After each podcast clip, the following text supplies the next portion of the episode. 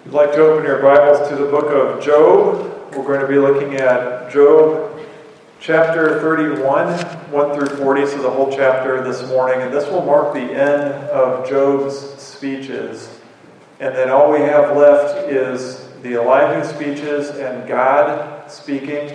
And then, of course, the epilogue in chapter forty-two. So this marks uh, a corner that we're turning. And if you're just joining us for the first time, you're welcome to go back and review some of the, the messages given so far. It's difficult to jump in right in the middle of a sermon series, especially when um, the pulpit ministry consists of expository preaching chapter by chapter. And then on top of that, we're in Job. So this is not narrative. This is not where we can simply kick back and enjoy the story that's unfolding in front of us. This is wisdom literature. It's given to us in poetic form, and there are a lot of deep conversations and interplay between the speakers, so it's difficult to just jump into. But for those of you who have been with us for the journey, or for the vast majority of the journey, thanks for sticking with it. I think the most benefit comes from, from seeing the chapters laid out one after another. So we're going to be looking at Job thirty-one, one through forty. That's on page four thirty-seven of the E S V Pew Bibles. And we're going to take the whole chapter. And before we do, let's go to the Lord in prayer together. Heavenly Father, we come before your word this morning, and we ask that you would give us the illuminating power of your Holy Spirit. We ask that the reading and proclamation of this word would be accompanied by your blessing.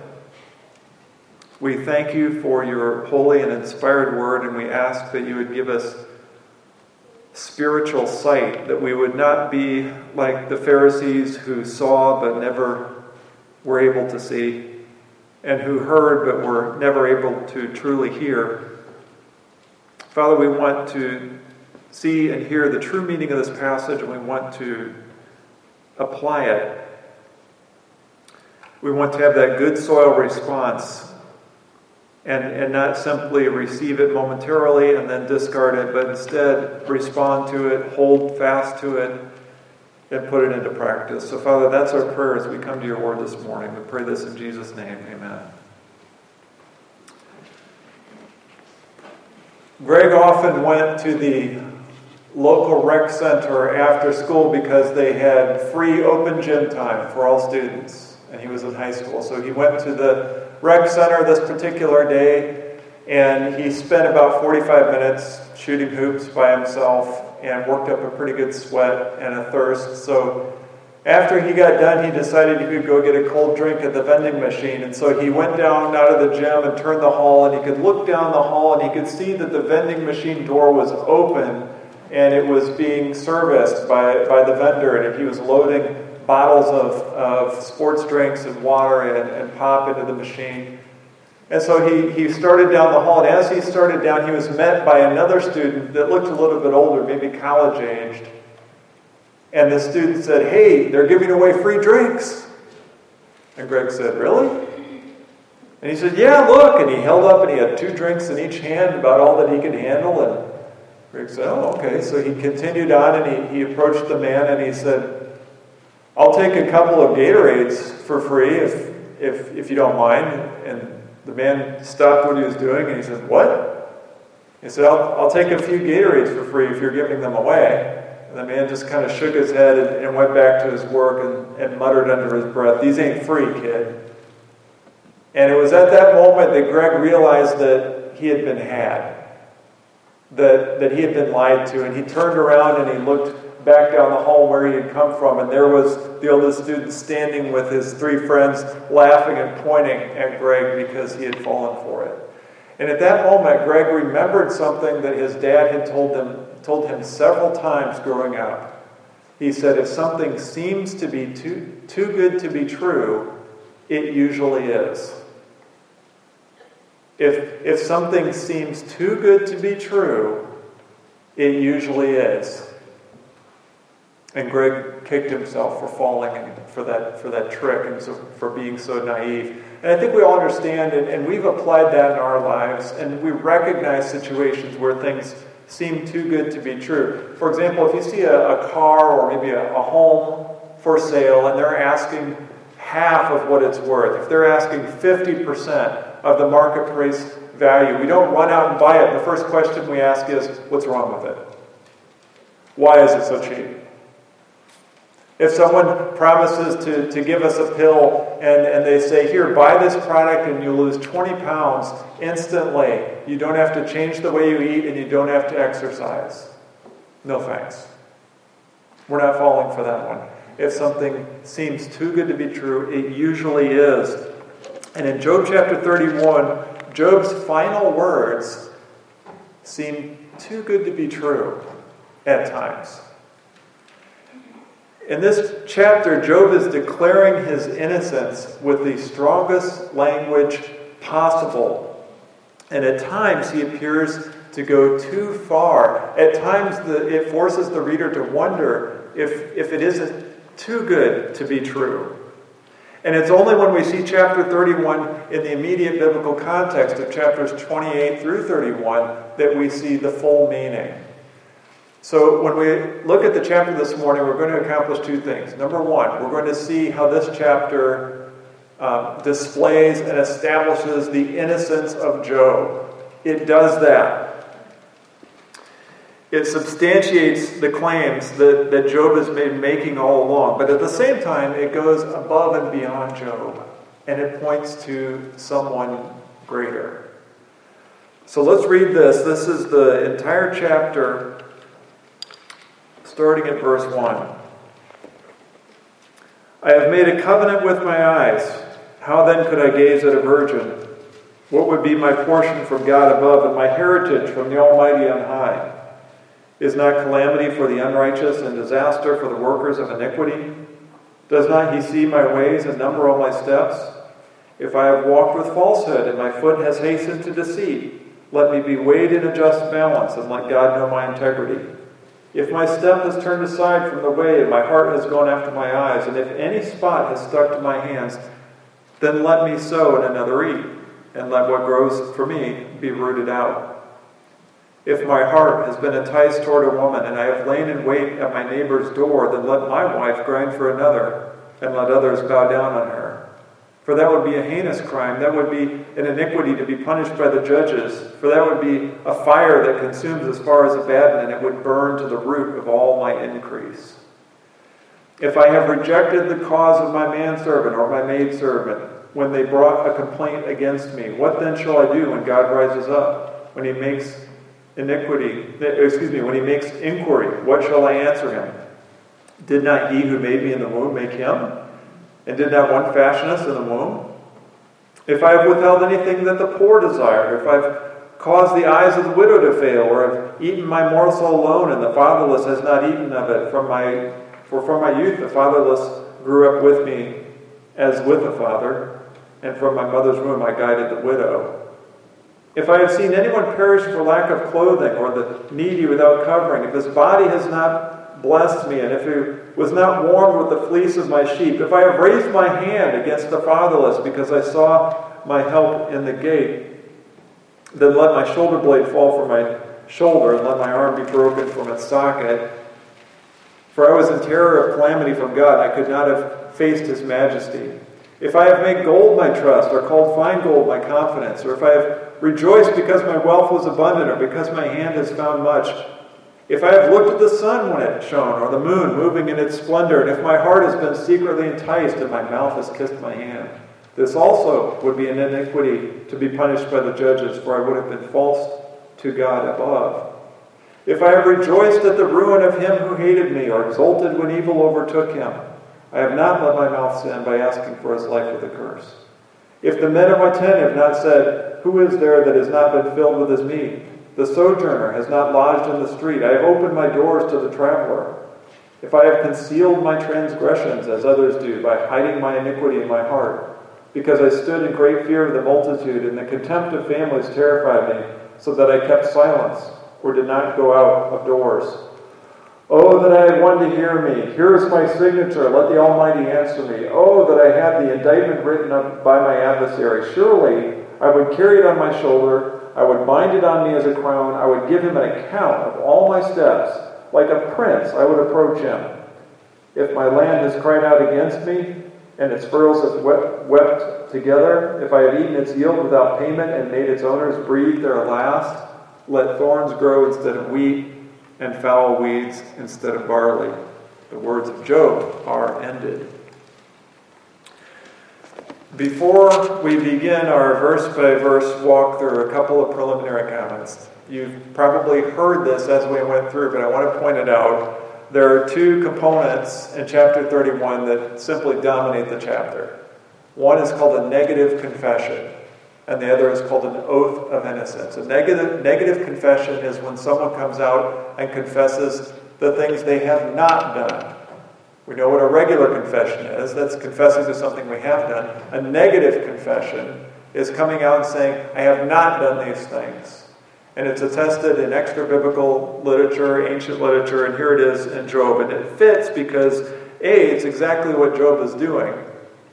He's listing all the sins he did not commit. And then B, he's doing this right before what he believes is his death.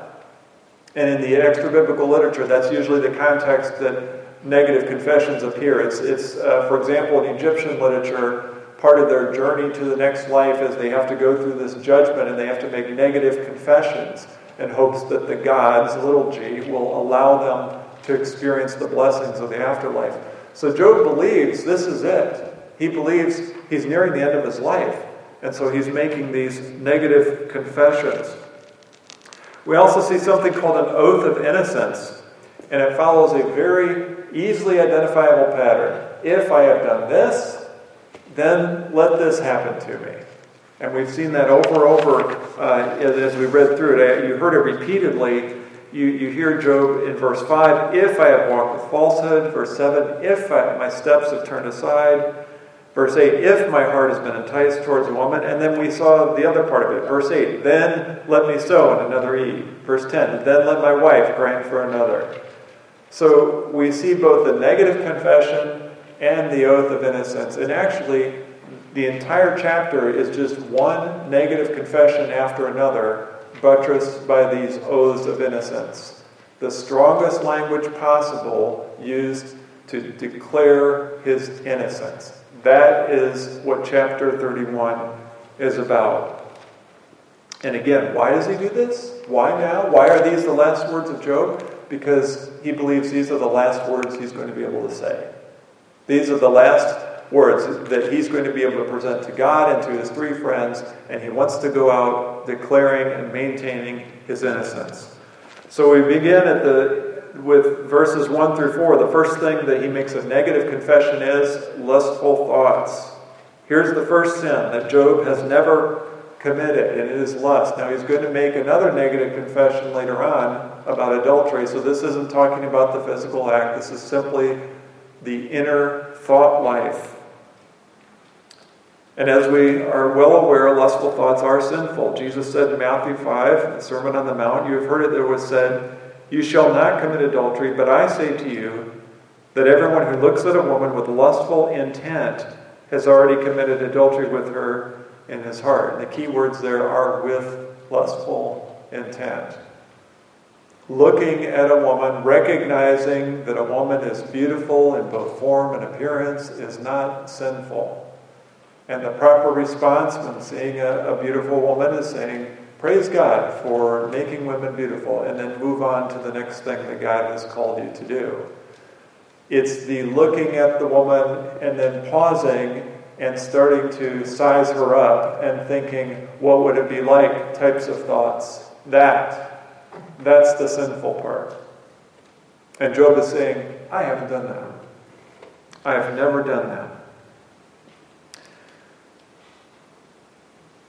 Verses five through eight, dishonest business practices. If I have walked with falsehood, if my foot is hastened to deceit, if my step is turned aside, all this language is kind of describing the same thing. Dishonesty or corrupt dealings that he's had as he's uh, bought and sold with other uh, landowners or merchants or livestock owners, anyone he's he's entered into an agreement with. And verse eight has the the punishment that fits the crime when he says, "Then let me sow and another eat, and let what grows for me be rooted out." In other words, let me fall into poverty if anything that I have has been gotten by deceitful practices.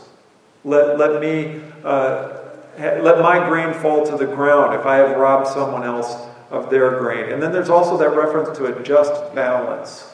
Job offers himself up to be weighed in a just balance. Now, of course, there are several ways to be deceitful in the ancient Near East, but one of the more common ways was to dis- deceive someone in, in the purchasing or the selling of, of goods and services through dishonest weights. They would often have a scale, and they would weigh out Um, silver or gold or, or whatever valuable pieces of money they had against a set of weights. And depending on if you were buying or selling, you could substitute your own set of weights and, and that were not quite up to the standard or, or maybe a little over the standard depending on if you were buying or selling, so that you could pay a little less for what you were getting or you could receive a little more than what was agreed upon.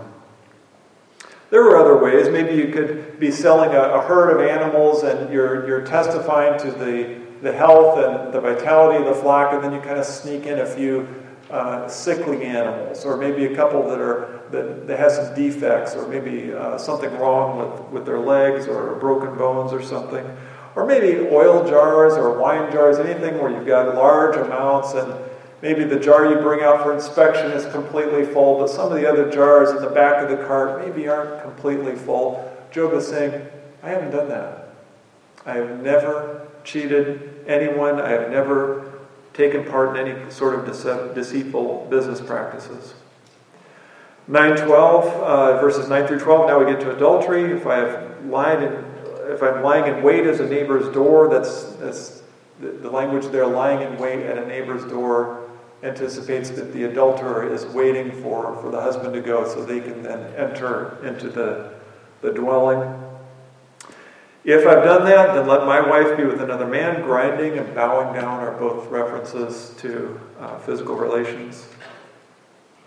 And then verses eleven and twelve, the judgment for such a sin would be great, and there's a reference to fire. Proverbs also compares adultery to fire and judgment. Proverbs six twenty-seven and twenty-nine says, "Can a man carry fire next to his chest and his clothes not be burned? Or can one walk on hot coals and his feet not be scorched? So is he who goes into his neighbor's wife. None who touches her will go unpunished." A fire that consumes as far as Abaddon. Abaddon means destruction.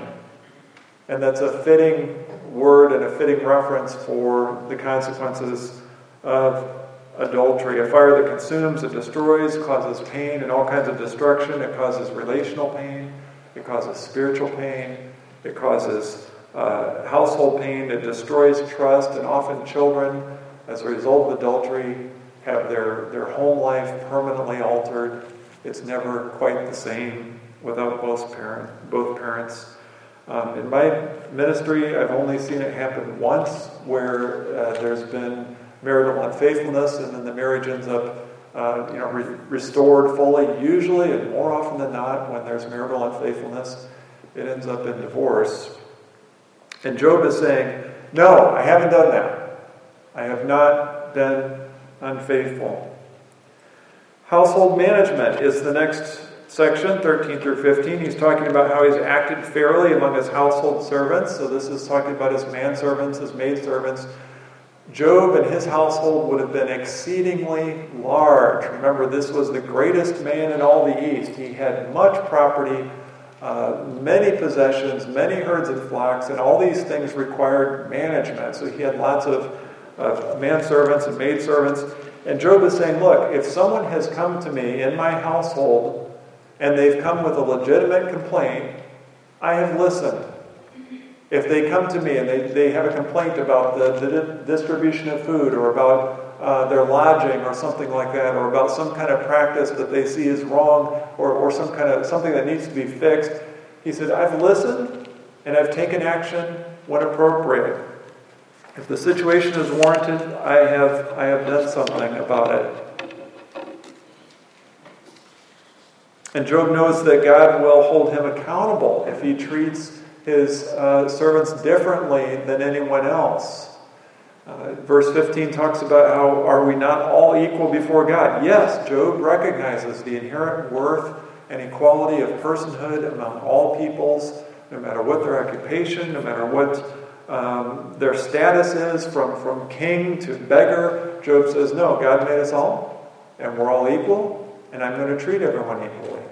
Now keep in mind, this is in a day, an age where it was very easy for someone of high status or wealth to get away with treating people differently or unfairly.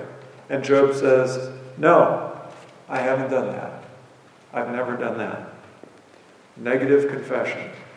Verses sixteen through twenty-three, the poor, widows, and orphans. Job insists that he has been fair and open-handed to all widows, all orphans, and to the poor. He did not mistreat them. Verse seventeen, he gave them food. Verse nineteen, he gave them clothing. And verse twenty-one, he was an advocate for the fatherless. He talks about raising his hand against them. This is a reference to some sort of judicial action. Remember, I think it was a, a week or two ago, we talked about um, the city gate. And this is where the elders gathered, and this is where all business transactions took place. He went to the city gate. It was kind of like a, a courtroom, a records office, um, uh, a ju- place of judicial, a bank, um, uh All, all these kind of official things, City Hall, wrapped up into one. And Job is saying, no, I have not raised my hand against anyone unfairly, because again, very easy in the ancient Near East with someone with a lot of influence and power and wealth to, even though it was technically okay, they could raise their hand and, and make an oath and, and accuse someone of something or, or cash in on their rights or something like that. They, they could manipulate the system and bring harm to someone. Job says, no, I haven't done that. Ever. And if I have, let my arm be broken and fall off. I haven't done that. Verses twenty-four and twenty-five, finances. If I have trusted in gold or wealth. He's saying if I have looked to money as the grounds or the source of my trust. If I've placed my trust in my wealth. Then, then, then let uh, then let things go wrong with me. Proverbs eleven four says, "Riches do not profit in the day of wrath." I still like the N I V language just because of the alliteration with the W's. Wealth is worthless in the day of wrath. Wealth is worthless. Jesus taught again, Sermon on the Mount. No one can serve two masters, for either he will hate the one and love the other, he will be devoted to one and despise the other. You cannot serve God and money. There's danger in, in trusting in money. We know that's not the source of our security, but yet it's very tempting in, in a world that places so much emphasis on it to, to lean on it, to trust in it. And in doing so, money can often become uh, an idol. It will take first place or first position in our life, and we're tempted to serve it. Job is saying, no, I haven't done that. I've never done that. Verses twenty-six and twenty-eight, pagan idolatry. If I've gone after pagan religions, idolatry of the sun, the moon, the stars, very common in, in ancient times. Oh, there's something bright and shiny in the sky. Let's worship it. It must be a god, and not give worship to the one who created the bright and shiny thing. He's talking about superstitions and false belief systems, and apparently uh, kissing the hand and, and, and doing something like this, that may have been part of a pagan ritual. Job is saying, no, I haven't done that. Never. Verses twenty-nine through thirty, rejoicing over an enemy's downfall. If I rejoiced over the downfall of my enemy, if I have inwardly been celebrating when I see trouble or, or something bad happen to an enemy of mine, Um, someone else's ruin or hardship. No, I haven't done that. If I've never prayed for the life of my enemy to be cut short. I've never asked God to, to, to, to bring harm onto an enemy. Again, this is another sin of the mind.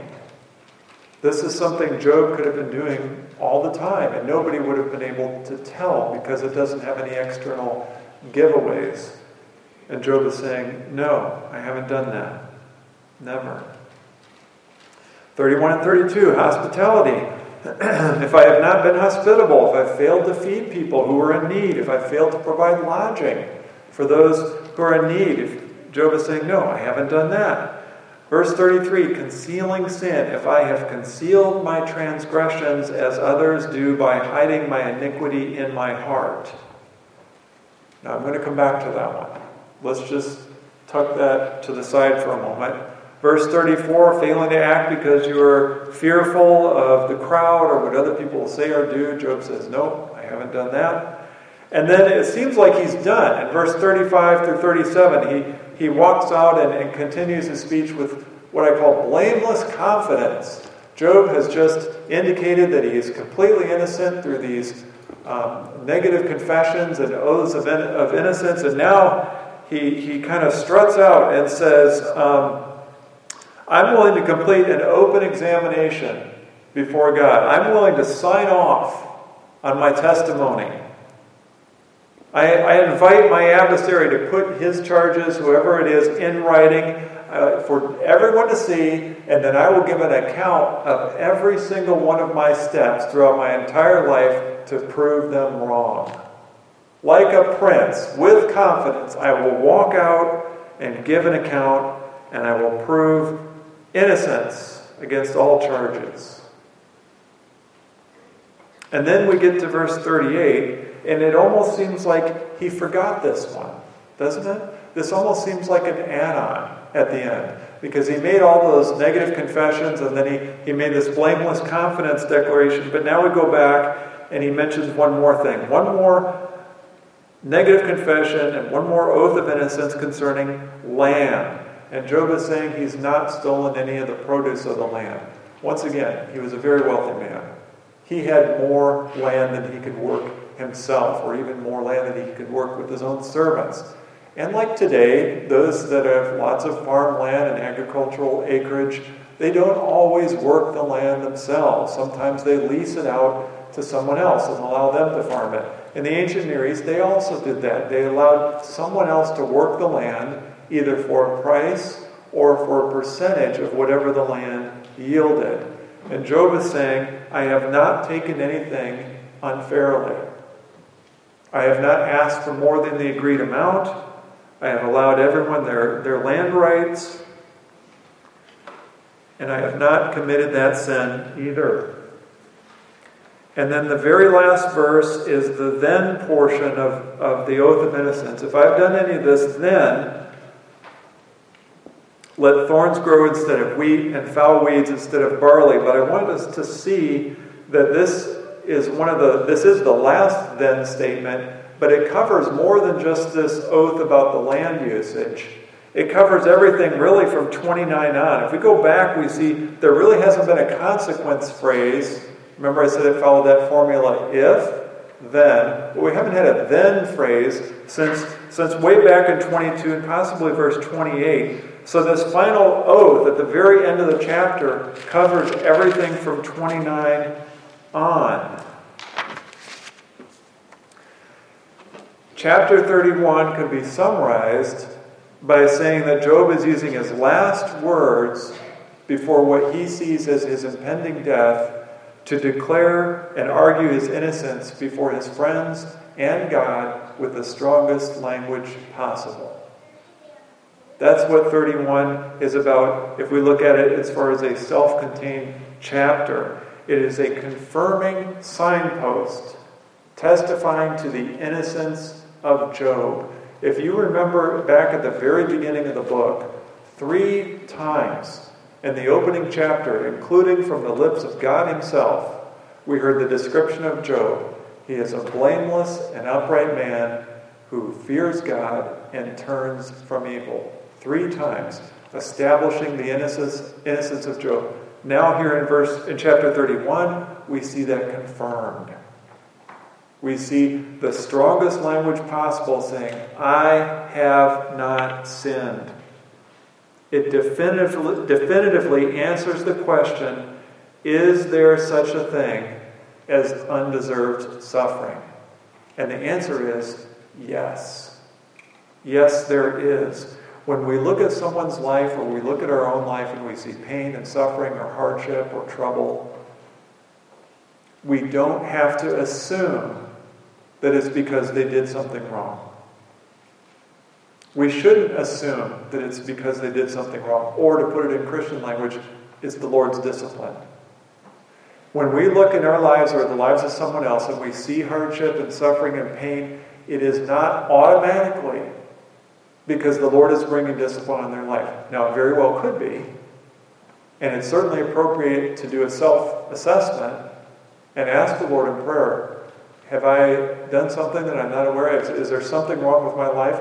Often, if God's bringing that level of discipline, then we usually know that what's up. We we know that we've done something to deserve that discipline. But sometimes maybe there's something lighter and we have to do a little self-check. But not all the time. It doesn't have to be. In other words, we reject Job's friends and their simplistic view that says when you see someone and they're experiencing suffering and pain and hardship, well, they must have done something to deserve it. And when we see someone who's who's experiencing blessing and, and maybe success and everything's going great in their life, we say, well, they must be doing something right. Not necessarily. We reject that.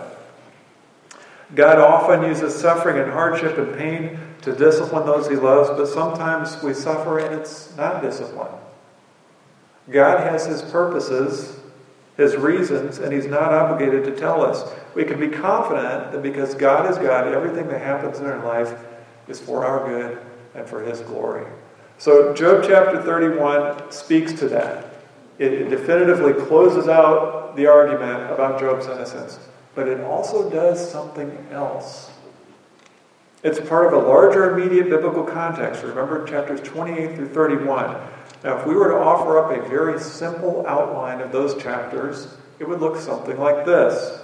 Chapter twenty-eight, wisdom. Chapter twenty-nine, Job's blessed life. Chapter thirty, Job's suffering. And chapter thirty-one, today, Job's innocence. Now, in order to see the most out of everything, including chapter thirty-one, I'm going to do a very brief review. Chapter twenty-eight, remember, that was all about God's wisdom. Specifically, God's blueprint wisdom. And we said that refers to, to God's undisclosed purposes and plans. He's not obligated to tell us. And in fact, he does not tell us. It's not for us to know the inner workings of God, the behind the scenes. He's not going to tell us that. He has given wisdom for the rest of us, and that's to fear God and follow his commandments. But you remember the vast majority of that chapter, in fact, pretty much everything except the last verse, was dedicated to God's wisdom, his blueprint wisdom that he keeps to himself. Then we get to chapter twenty-nine, Job's blessed life. Yes, it described Job, but it also went beyond Job. Job said his steps were washed with butter or cream. Elders and princes were silent in his presence. His words were met with automatic, universal uh, approval. He helped the poor, the widow, the orphan, the blind, the lame. Men waited for his words like thirsty men waited for water. He referred to himself as a chief and even a king. Doesn't that sound like it might be going just a little too far? Or to put it another way, if we were face to face with Job and he said those words, we might ask him, really? All the people always agreed with everything you said. You helped every widow, every orphan, every blind, every lame person. Were you indeed king over everyone? This over-the-top language that establishes Job's blessed life before his suffering does that, but it also goes beyond a mere description of Job's life in order to point us to Jesus, the Son of God, who before his incarnation was already above all men, who can help all who are in need, one whose words are greater than life-sustaining water, and one who is beyond ruler, chief, or king because he is eternally God. And we get to chapter thirty, Job's suffering. Yes, it described Job, but it also went beyond Job. Job said he became like dust and ashes. He was mocked, spit upon by the lowest of society. That God didn't answer Job when he cried out to him for help. He only experienced darkness and evil. The language in chapter thirty, yes, it describes Job's suffering, but it also goes beyond Job by showing us human suffering and forsakenness by God in the extreme. It points us to Jesus, the Son of God, who was rejected by men, who was mocked and spit upon, who cried out to God on the cross but did not receive an answer, who experienced the ultimate darkness as he took the punishment for sin upon himself on the cross. And then finally, chapter thirty-one, Job's innocence. Yes, it described his blameless and upright character, but it also went beyond Job. It was just a little too good to be true. Job said that he has never looked at a woman lustfully. He's never walked in falsehood. He's never acted unfairly. He's clothed everyone to, in need, et cetera, et cetera. Remember, even the, that one verse uh, back in uh, nineteen, oh, excuse me, eighteen, from my mother's womb I guided the widow. How is that even possible? To this, we might say the same thing we said to his chapter on his blessed life. We might say, really? Job, you've never had one impure thought about a woman even fleetingly enter into your mind? Now, the, the men in the congregation are going, I don't know if that's possible. A little too good to be true. So we have over-the-top statements about Job's innocence. Job himself, remember, is not claiming sinless perfection, but this language forces the reader to agree that not only is Job innocent of wrongdoing, but it takes us beyond Job to someone who could actually do every single thing that's described perfectly, someone who could actually achieve perfect righteousness. So if we trace the trajectory of these chapters, it would be from Jesus up on high, Jesus incarnate and suffering, and all the while maintaining perfect righteousness. And this as a result of the wisdom of God. And if that isn't enough, if, if that isn't enough to see the, the, the type that, that Job is pointing us towards Jesus, if, if that's not enough to see the trajectory, there's one more piece of evidence. Remember when I said come back to thirty-three? Tuck it away, we're going to come back to it. This is one of Job's claims. He said he was did not conceal sin as others do. And if you look at your Bible, there's a footnote, at least there is an E S V, it says, or as Adam did. Or as Adam did. And I believe that's the correct translation. In the Hebrew, there's a couple words for man. Uh, ish is the, man, the word for man or husband. Adam or Adam is the word for Adam. It can also be used for man. But it's Adam. It's Adam in Job thirty-one. And remember how I said the final then or consequence statement of verse forty covers all the statements from twenty-nine on, including the statement about not concealing sin. Let's put thirty-three and forty together and look at what Job is saying. I have not concealed my transgressions as Adam did, and if I have, let thorns grow instead of wheat and foul weeds instead of barley. What did Adam do after he sinned? Genesis three eight, and they heard the sound of the Lord God walking in the garden in the cool of the day, and the man and his wife hid themselves from the presence of the Lord God among the trees of the garden. He hid. He tried to conceal his sin. And what was the consequence for Adam's sin? Genesis three seventeen and eighteen.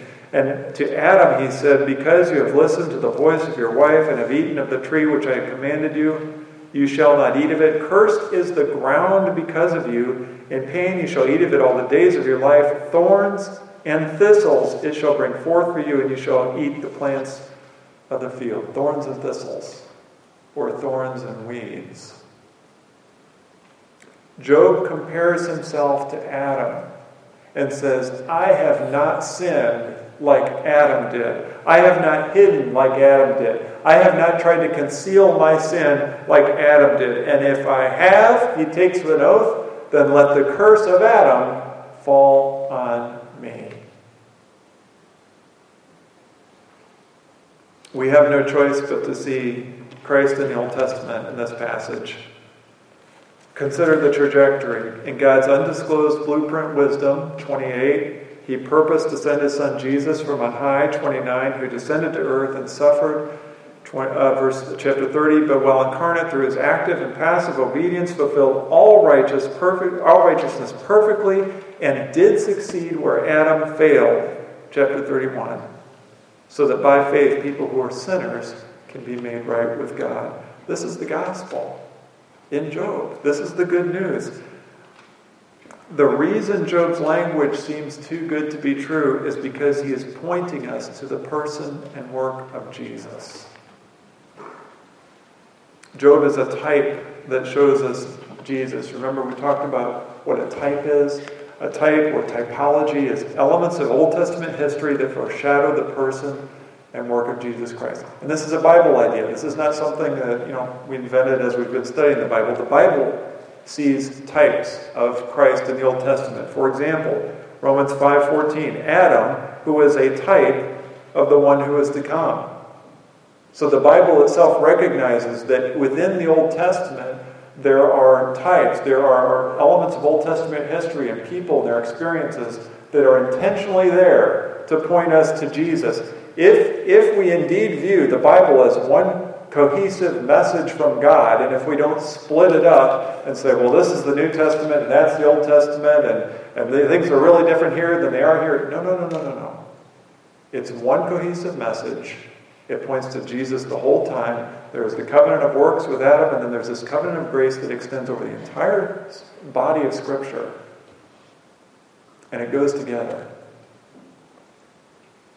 Adam was a type. We need to understand the relationship between Adam and Jesus. It's so important. And it's mentioned in Job chapter thirty-one. We need to understand, why was Adam a type of the one to come? Why was Adam serving as a type of Jesus? We need to understand that both Adam and Jesus acted as representative heads for the human race. Both of them acted as representative heads for all people. And we can we can relate to this because we can have uh, an illustration from, from government. Um, let's say um, you live in a town or a city or a village, Uh, and you have a city council, and they're there to make decisions on behalf of the, of the city. And let's say they decide that Monday is your garbage pickup day. And you don't like that because you'd rather have garbage pickup on Thursday so you can have a, an empty container for the weekend because things seem to pile up. You'd rather have it on Thursday and not on Monday. And so you complain and you say, well, I don't like this. I want mine on Thursday. And the answer you're given is, that's too bad, it's on Monday. And you have agreed to this. And you say, well, no, I haven't. I say, we have a representative government here. You have a, had an opportunity to elect these officials that serve on the city council to make decisions on your behalf. And those decisions are binding. And you really don't have a choice in it. Your garbage pickup day is Monday. We understand that, right? We understand that they act on our behalf and those actions are binding. It's the same way with the representative head. In God's spiritual economy, he has uh, purposed that Adam was to be our representative head. And in Adam, we are represented. And in Adam's actions, we are, we are held accountable. We are, we are reckoned under or considered or counted under Adam and his actions. And Adam, of course, sinned. He failed. He did not uphold the law of God. Romans five twelve, sin came into the world through one man, and death through sin, and so death spread to all men. Adam sinned, and of course we add to that sin ourselves, but even if we never added to our sin, which is impossible, but even if that happened, we would still be reckoned as sinners because we're still counted in Adam, who is our representative head. That's just the way it works. Yet God promised he would send a champion, another Adam, a second Adam, that would succeed where Adam failed. And where this second Adam was, he would also serve as a representative head. So we have one Adam, the first one, that failed. But God said, I'm sending the second one, and he's going to succeed. And that second Adam is Jesus. In God's timing, according to his blueprint wisdom, he sent his son, the second Adam. He achieved perfect righteousness. He never sinned in thought, word, deed, action, either sins of omission, not doing what you're supposed to do, or commission, actually doing something that breaks the law of God. He did everything required of man in the law of God perfectly. And then in addition to achieving that perfect record of righteousness, he also willingly went to the cross and paid the penalty for our sin. And somebody might say, well, hold on, why, why does Jesus have to die? I was actually asked that question one time. Jesus was such a nice man. Why did he have to die? Couldn't he have just achieved this perfect record of righteousness and then to be taken up to heaven? No, because we have actual sin that we've committed in our life, and he has to pay the penalty for that sin. So there's this perfect record of righteousness, and there's this penalty that needs to be paid for sin. We need both. They're two separate things, and we need both. That's why Jesus not only lived the perfect life, but also went to the cross. By faith, we can have our sins forgiven by placing our trust in the second Adam, Jesus. We can have his perfect righteousness imputed or credited to us. And this is one of those times where when we hear the good news, we say, wait a minute, we don't have to live a perfect life? No. We don't even have to come close? No. It's by faith. All we have to do is, is, is acknowledge that God is God, repent of our sin, and turn to him in faith, and we're forgiven our sin, and we're received, we get to receive this perfect record? Yes. It's almost one of those things that seems too good to be true. But if you remember, the saying is, if something seems to be too good to be true, it usually is. Usually. Not in this case. When it comes to God freely offering his grace and forgiveness by faith, it's good and it's also true. Instead of something, in this case, being so excellent that it defies belief, it's so excellent that it invites belief. It invites sinners to come before God and ask for forgiveness. Romans five nineteen says, "For as by the one man's disobedience the many were made sinners, so by the one man's obedience the many will be made righteousness." That's the relationship between Adam and Jesus. They're both representative heads. One's called the first Adam in Scripture, the other one's called the second Adam, but the second Adam is also called the last Adam. First Corinthians fifteen forty-five, "Thus it is written, the first man, Adam, became a living being. The last Adam became a life-giving spirit." You see, Jesus is not only the second Adam, he's the last Adam. There are not going to be any more representative heads sent by God. And this means there are two and only two. Adam, the first man, and Jesus, the second and last Adam. And every single person who has ever lived is counted or reckoned by God as standing under one of these two representative heads. Someone might ask, well, I think I'm I think I'm under Jesus as my representative head. It doesn't happen by accident. And in fact, our default setting is the first Adam. There was a, a parent who was creating an account online, and they had to create a profile. And so they were setting it up for the first time, and they had their, their high school student with them. And they said, okay, uh, show me what I need to do here. And they, they filled in all the fields. Okay, email, password, double password, okay. And then they their profile came up, and they said, oh, wait a minute, why? How come my screen, it's just got this gray bar, and it's just got this little kind of icon, a silhouette of a person. I, yours is yours has a picture of, you know, your high school and your, or your friends, and you've got your picture. And they said, that's because you've got the default setting. He said, everybody starts off that way. You have, you have to change yours, and then you get the picture and, and nice thing. But if you don't do anything, it just stays with that blank gray screen. It's the same thing when it comes to representative heads. We are all born with that blank gray screen called original sin. We're all born with the profile that says, under Adam, counted or reckoned as Adam. But to do something, to have That, that profile, to have the salvation that God offers freely through Christ, takes faith. The Bible teaches as long as we're under the headship of Adam, we are dead in our sins, we are headed for hell. But the good news of Jesus Christ, the second Adam, is that he calls people to himself by the Holy Spirit. If we stood up and we each took a turn and we each told our story, if we each told how God got our attention, how he saved us, how we came to know Christ, every single story would be very unique It would be one of a kind. It would be ours.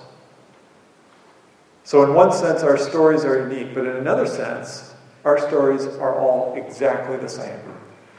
We were dead in our trespasses. And God, through His Word, by the power of His Spirit, called us from spiritual death into spiritual life. Same thing for every single one of us. That's how God operates. That's how we are reckoned, not under the first Adam, but now under the second Adam, Jesus Christ. So the question really is, which representative head are we under? Adam or Jesus? It's one or the other. First Corinthians fifteen twenty-two, for as in Adam all die, so also in Christ shall all be made alive. The message of the Bible, the message of Job thirty-one and twenty-eight through thirty-one, is repent and believe in Jesus Christ for the forgiveness of your sins. Amen.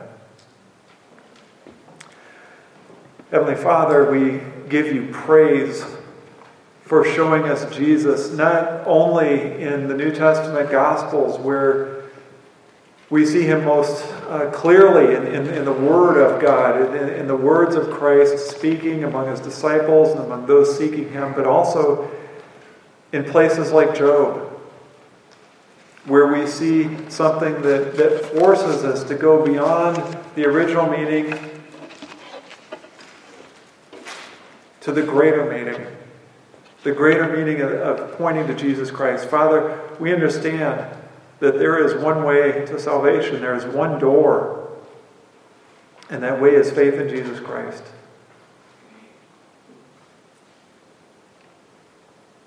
Father, we ask that not only would we live for our Lord, but we would proclaim Him to others, proclaiming Him as the way. Repent and believe in the Lord Jesus Christ. Amen.